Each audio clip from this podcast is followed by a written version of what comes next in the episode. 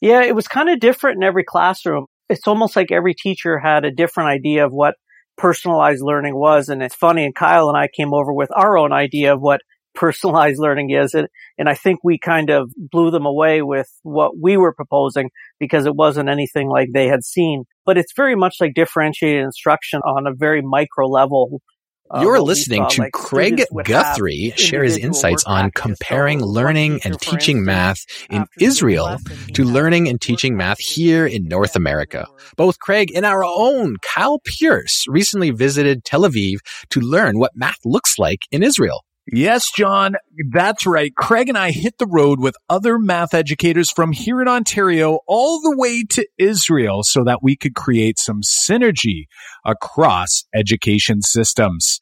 Stick around to hear what math educators struggle with on the other side of the world and how students are learning math. Is it different than here or is it much the same? Let's do it.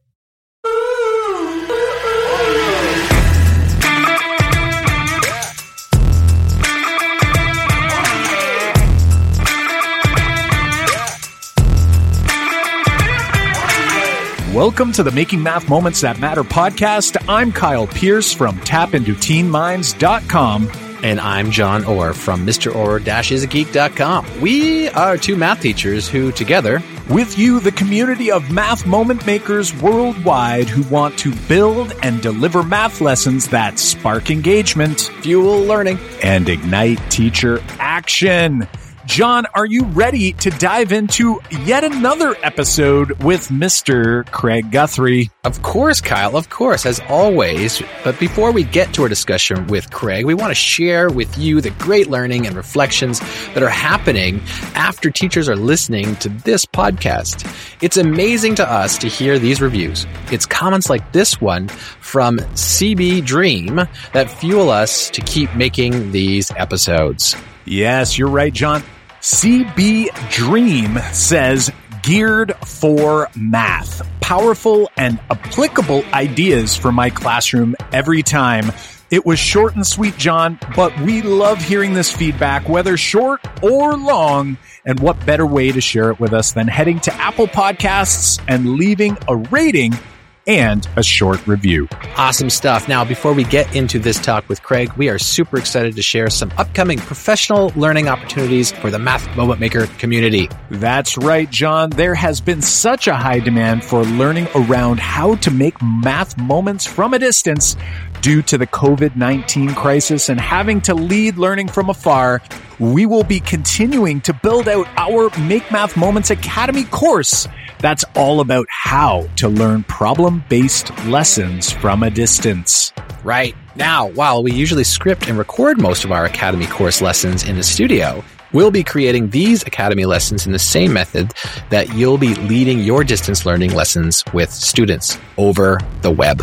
Yes, that means we'll be doing this series of walk-through lessons on different math tools that you can use to lead your lessons from afar live via what we will call pop-up webinars. If you want to jump into the next pop-up webinar happening, head to makemathmoments.com forward slash webinar and sign up. Also, if you're looking to get fully caught up on all of the learning from our How to Make Math Moments from a Distance learning catalog, you can get into our Make Math Moments Academy for 30 days of free access by visiting makemathmoments.com forward slash trial. And now let's get on with our talk with Craig.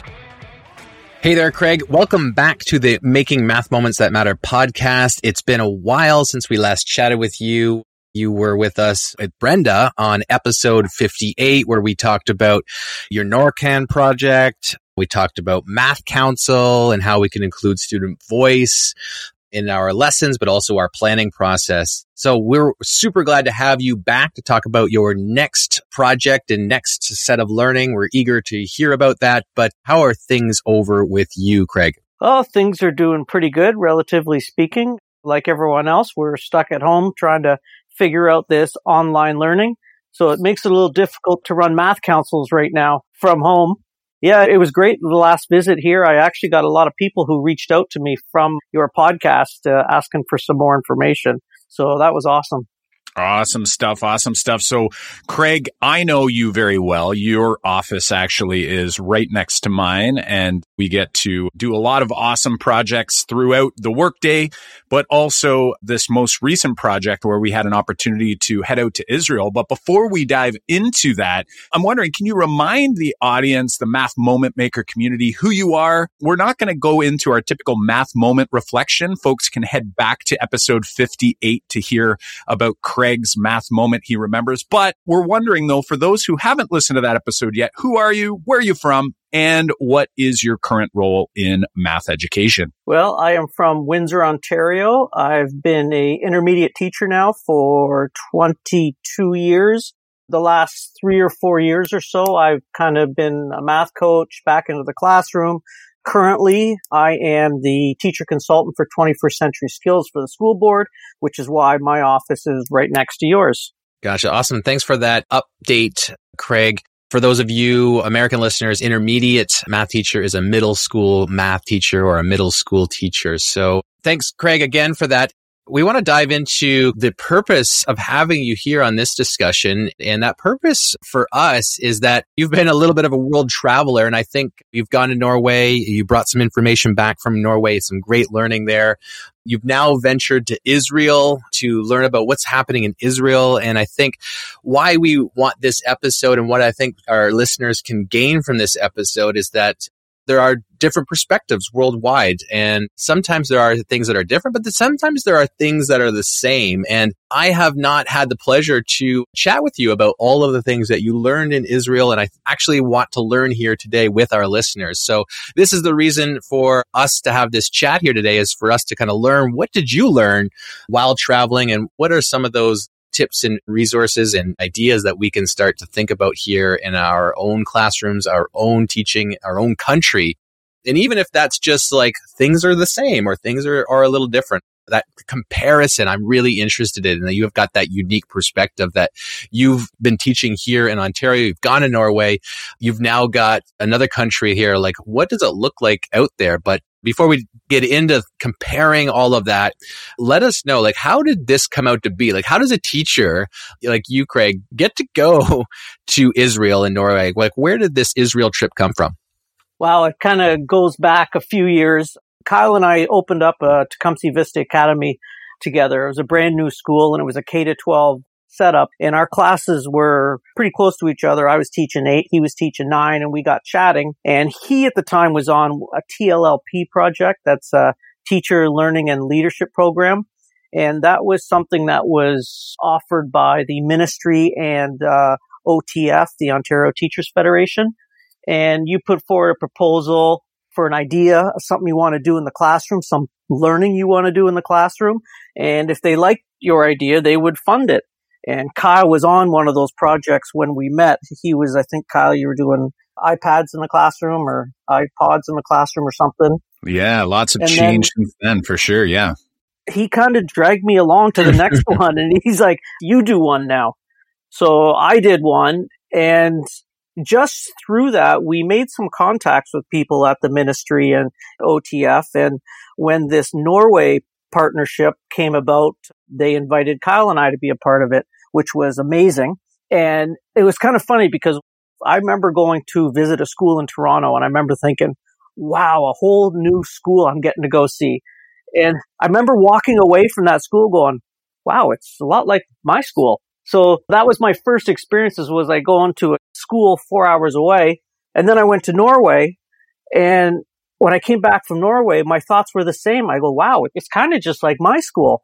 And so through that TLLP and those contacts that we made at the ministry, one of the ladies there, Lindy Amato, is Jewish and travels to Israel and does a lot of work with the Trump Foundation in Israel. And through that, she convinced them that they should start running TLLP like projects. And the Trump Foundation, and Kyle helped me here, is it's like in investors that invest in science and technology and education within Israel, correct? Yeah, and completely unrelated to the Trump that us North Americans know. So same name, but different, completely unrelated. And actually, too, Craig, I believe that they already had a project going on and they called it the innovation projects, the education innovation project. And they were funding these projects. And when they actually read the NORCAN final report, so after Craig and I and many other educators from across Norway, Ontario, and Alberta here in Canada, we had spent those three years collaborating and visiting schools and working together and learning from one another we had put together a final report and the leads in Israel working on that innovation project actually read that and thought, that sounds an awful lot like what we're trying to do here. So there was like a connection that was made, like a synergy that began. And I believe they reached out to Lindy and then Lindy reached out to ourselves as well as some of our friends from Prima in Oshawa. And we basically got pulled into this, we'll call it like an extension. And for me, it was like a fantastic opportunity and, and, one that we are planning to continue as really it's been about, we'll say six months since we've been aware of it, made aware of it, and really about a month now since we've been in Israel. But we're really hoping that we'll get to continue learning with one another. I'm wondering though, Craig, like now that we're back from Israel, you finished your self quarantine. I myself had some more traveling to do. So I'm still stuck in quarantine currently as we're recording this. But Craig, when you got there, how was Israel as a country? Like, I know I have my perspective, but I want to hear from you. I want everyone to hear your perspective. I know for myself, I had never really thought about traveling to Israel. It just wasn't on my radar. There was no reason why not. It just wasn't on my radar it was an opportunity. And then I had a lot of learning to do to figure out, okay, like, what's this going to be like? What were some of your impressions as you went to the country and as we spent some time there together? Well, it totally blew away what I thought Israel would be like. And I'm like you, Israel was not on my travel radar. And to be honest with you, I did not know a lot about Israel. I had some idea of the history behind it, but I really didn't understand what exactly Israel was. And of course, a lot of what I knew from Israel was from the media, right? And what do you hear in the media that there's a lot of dissension and war and stuff like that going on there. So to be honest with you, I was a little worried about maybe my safety. I knew that Lindy wasn't going to put me in harm's way or anything, but I was just a little unsure of what to expect. And man, what I saw was that was not the case at all. It was an absolutely beautiful country. I felt totally safe everywhere I went. Kyle and I walked around at all times of the day and never did we have an issue once. It, it was really an amazing city or sorry, country and definitely one that I put on my radar to go back to when I have a little more time. What city were you guys located in? We were based out of Tel Aviv, but uh, we did like visited schools that were outside of Tel Aviv. I think the farthest school was a little over two hours away. I'm always curious about culture. What's it like in another country? Now, I have never been to Tel Aviv or Israel. What would you say is the biggest change in culture that you noticed, you felt compared to, say, North America? It was definitely the Palestinian Jewish relationship. That was top of a lot of conversation. And when we were there, they actually had elections there. So they don't have provincial elections or state elections like we do. They've just got a national election and everything that goes on in that country is bundled under that kind of federal umbrella. And one of the biggest things is the relationship with the Palestinians. Right. I could see that being a major factor in how the people interact and, and decision making inside the country. You did say that you noticed when you went to Norway, you thought, I'm going to go to a new country and I'm going to bring back some maybe differences. And you said that one of the things you noticed when you went there was that that classroom looked the same and it felt the same as what you already have here in Canada in North America. I'm wondering, Craig, did you get that same experience going to Israel? Like, what did math education look like for you when you were in Israel?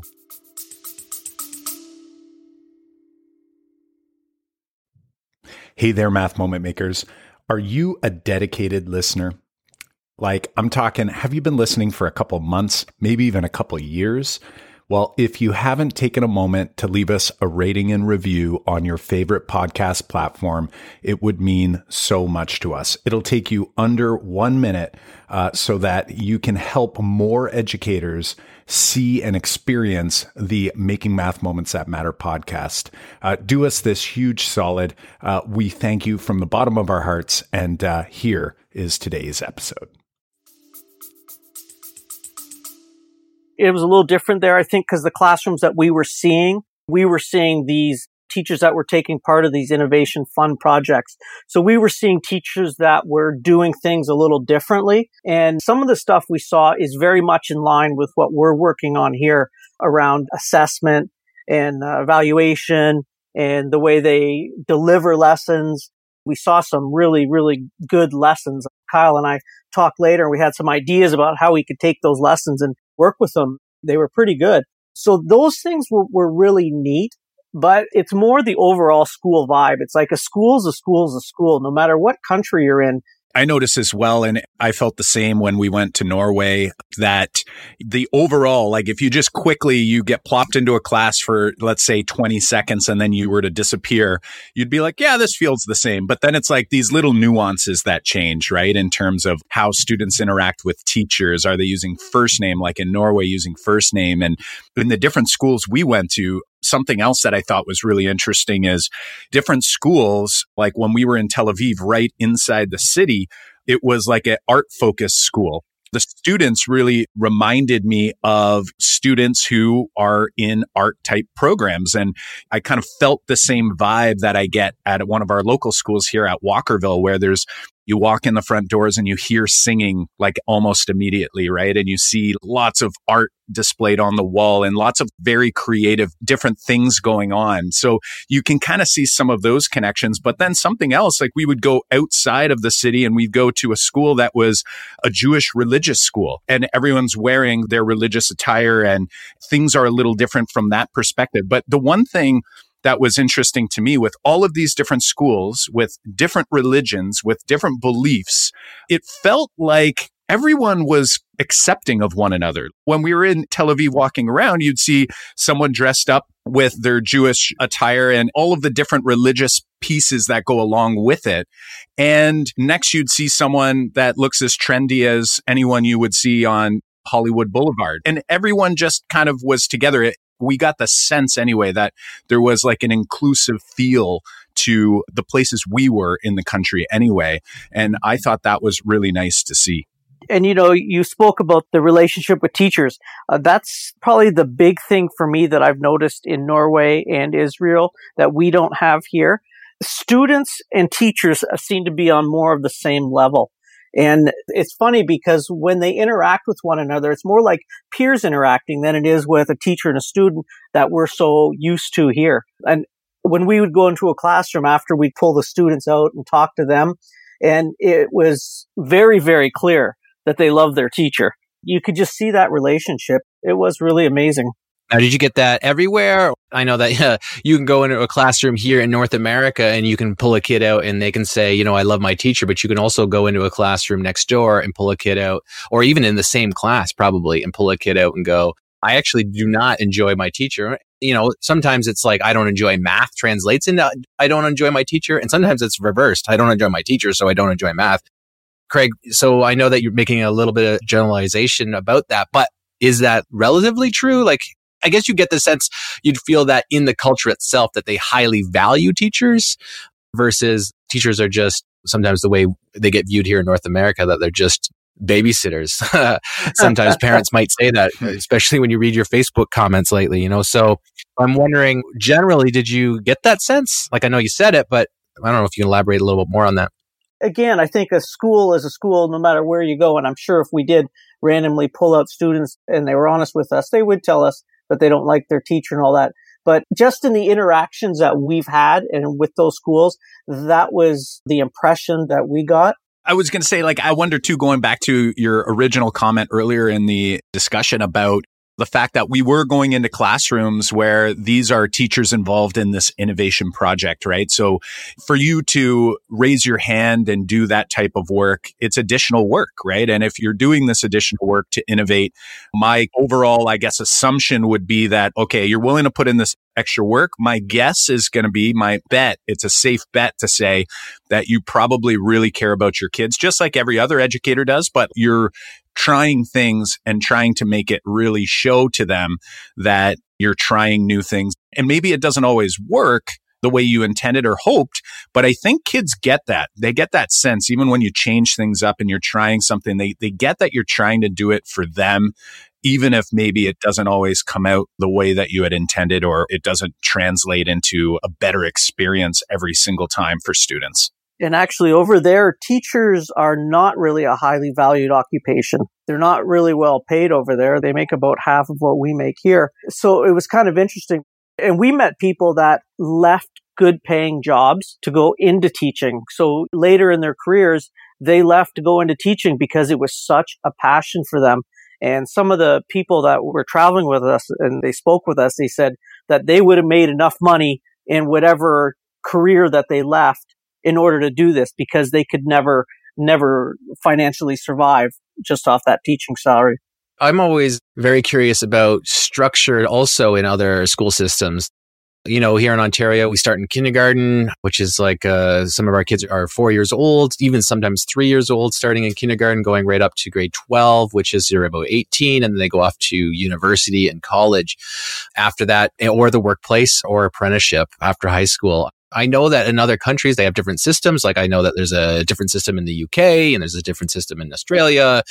And even in some other small, you know, those areas more local, there's even different systems. So, Craig, what does the system look like over there? Do they have a kindergarten through grade 12 program? What's it look like after high school? I know that there's some interesting rules about citizens going to the military. Can you shed some light on what the actual like structure looks like? Is it the same as us or different? It's very similar to us. They'll do like a K to six school and then they'll have like a seven to 12 school. There might be some seven, eight, nine middle schools in there, but it's very similar to our system. But the one thing that is obviously very different is once they turn 18 and they've graduated from high school, they have to do mandatory military service for two years. And that's everybody, everybody. Well, 99%, I think the stat was of the population has to do it. The only ones that are exempt are the ultra Orthodox Jews. They don't have to do it, and I'm not sure why.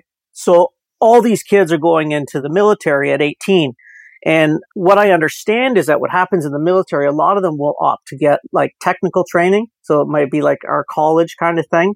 They'll end up staying in the military and using that training. If kids opt to leave after their two years, then yes, they can apply to university and just like it is here. Craig, I'm wondering if we move to think about actual learning in the classrooms. And I was talking with Kyle, and he said there's a focus on personalized learning there. Could you tell us more about what you experienced with personalized learning? Yeah, it was kind of different in every classroom. It's almost like every teacher had a different idea of what personalized learning was. And it's funny, and Kyle and I came over with our own idea of what personalized learning is. And, and I think we kind of blew them away with what we were proposing because it wasn't anything like they had seen. But it's very much like differentiated instruction on a very micro level.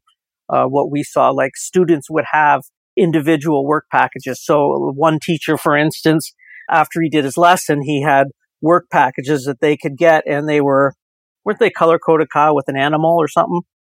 Yeah, it seemed like every class had kind of its own little spin on it, right? One was an animal, the other was like color. But the one thing we were discussing was these different, we'll call them paths that you could pick. It was fairly clear to students which was like a lower level of difficulty and which was a higher level. And some of the kids, at least told us that they appreciated it, but we really struggled with it coming from Ontario where we try to differentiate in a different way. Like I think if we go in Ontario, when we first started thinking about differentiation, at least the understanding many teachers had. I know I was one of these teachers where I thought like what I was being asked to do was what personalization is, which is this idea of making something different for every single kid.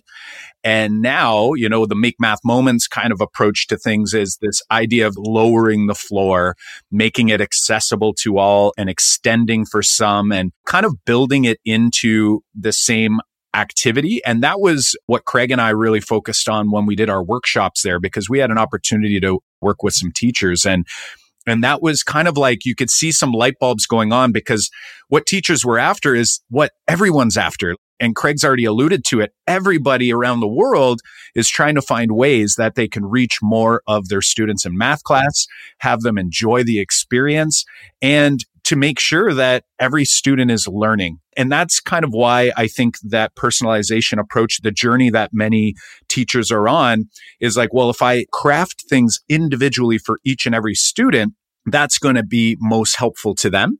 And I would argue that a lot of what they're doing there, that's going to be useful and also kind of extending to like, how can I take my lesson and start making that lesson more accessible by all? And that was the part that I think we really honed in on. And we had some really good discussions with teachers and students about that. So for us, that was a big, I think, realization that was, okay, this is what they're seeing personalized learning as and how they're approaching it.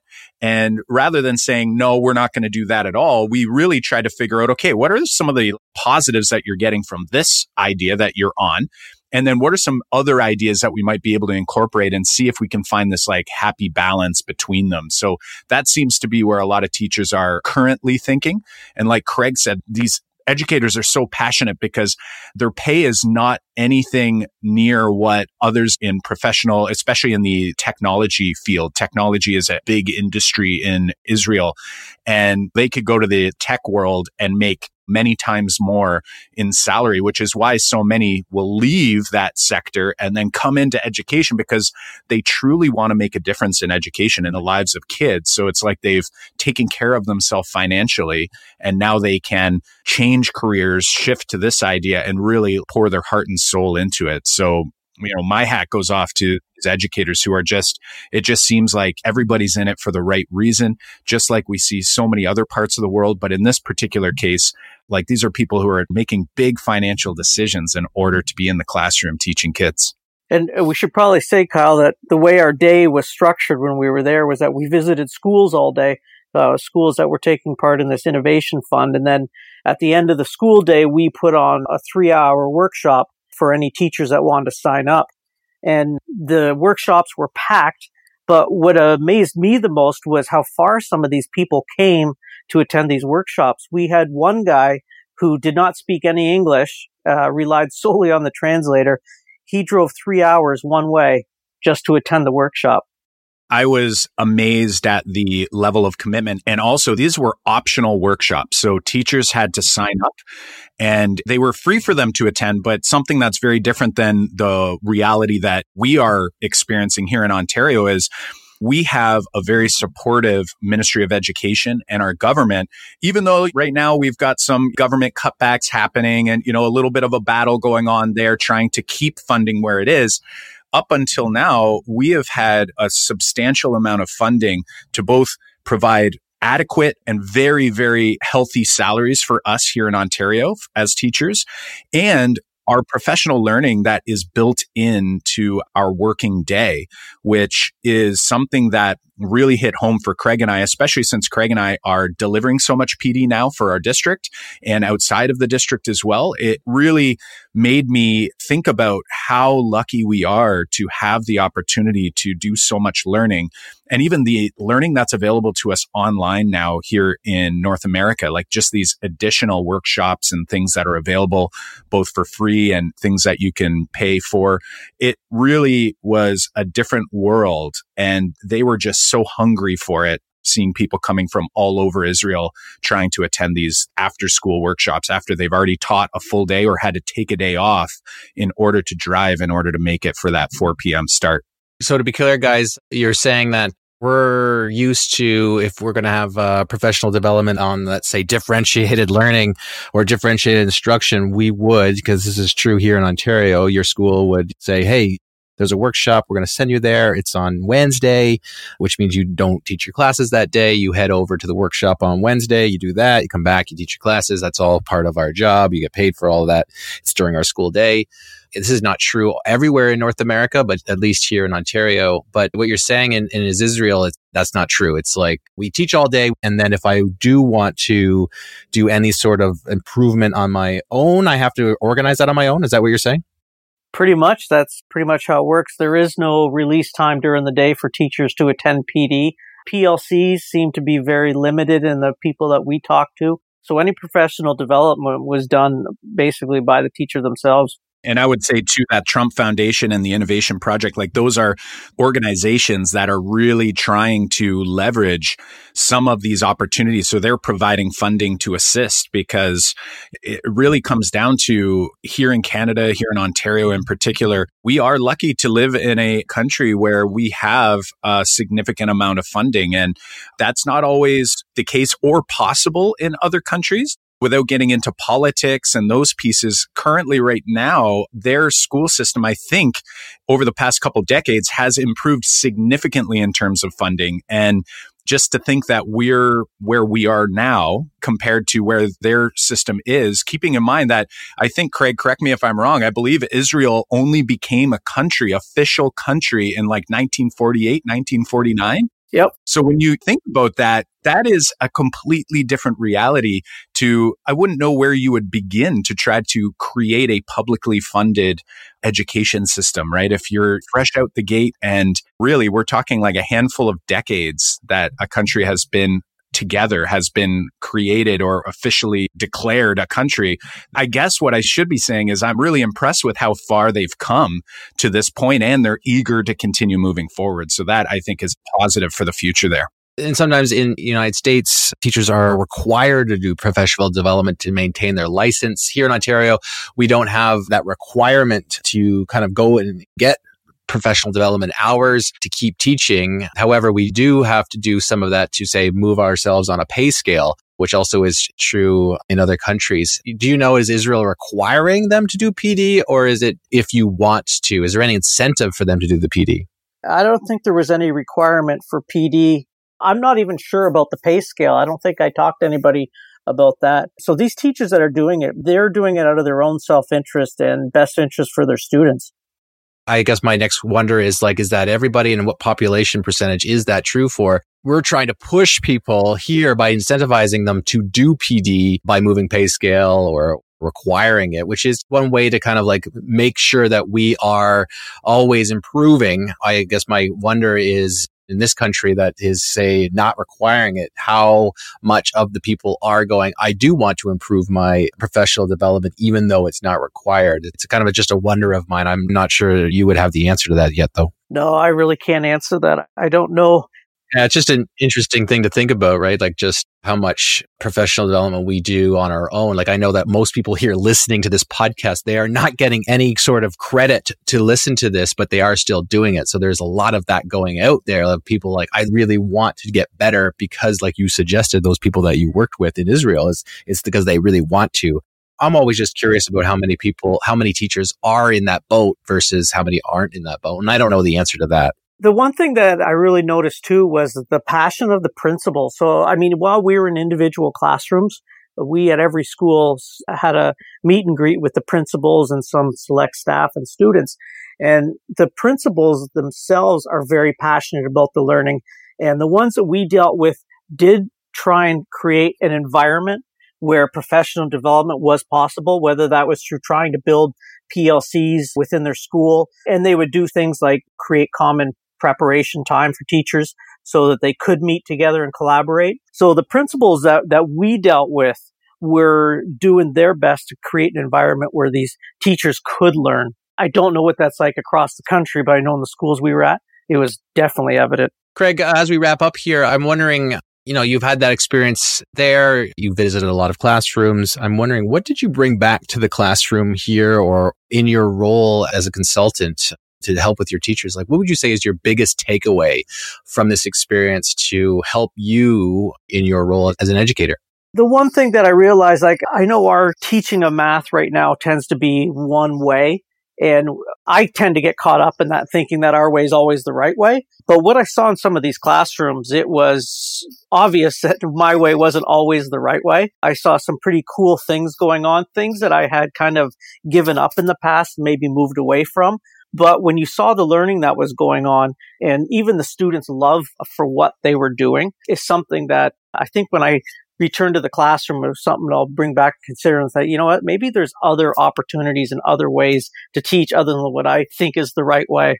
Kyle, what about you? Any big takeaways for you on this experience as well? And any final kind of thoughts?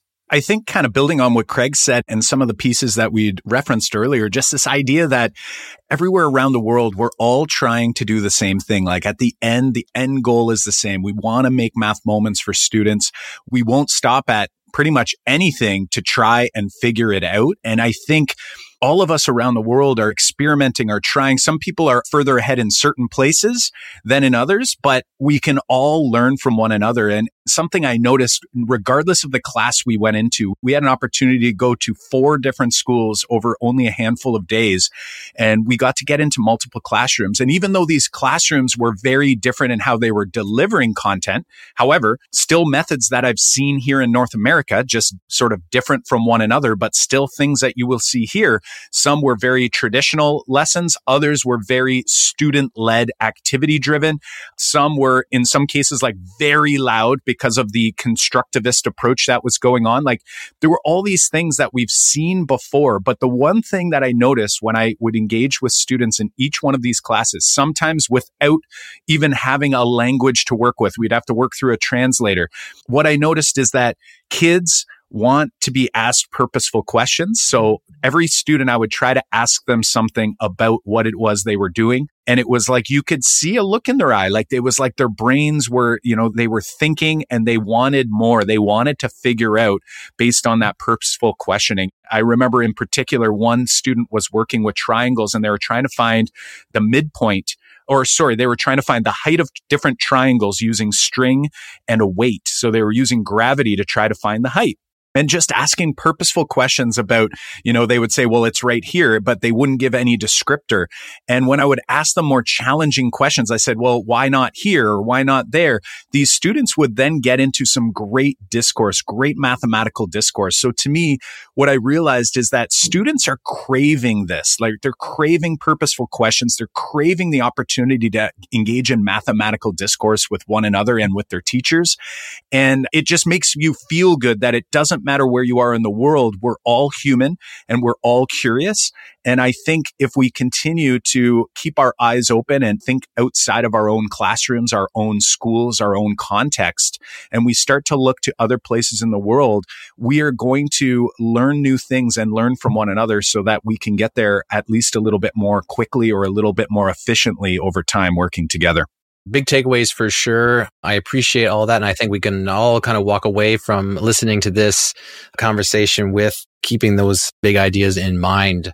Craig, I want to thank you for joining Kyle and I here on uh, this episode of the Making Math Moments That Matter podcast. And we're recording this in the time of COVID 19. Like Kyle said, we're kind of in lockdown right now here in Ontario. We are still in our kind of quarantine period, but uh, hopefully you are safe Craig moving forward, and we're back in the classroom relatively soon. But thanks again for being here, and we wish you all the best. Well, thanks for having me back on, guys. I love coming on here. Take awesome care, Craig. Stuff. We'll talk Take to you care. soon.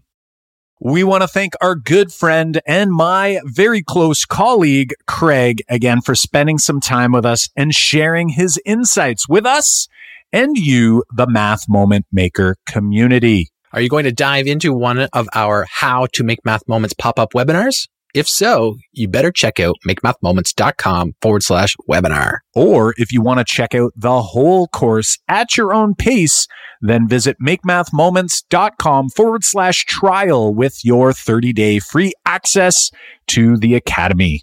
In order to ensure you don't miss out on new episodes of this podcast as they come out each week, be sure to subscribe on Apple Podcasts or your favorite podcast platform. Show notes and links to resources from this episode can be found at Make Math Moments forward slash episode 79. That's makemathmoments.com forward slash episode 79. We release a new episode every Monday morning. Keep an eye out for our next episode. Well, until next time, my friends, I'm Kyle Pearce. And I'm Jon Orr. High fives for us. And a high five for you.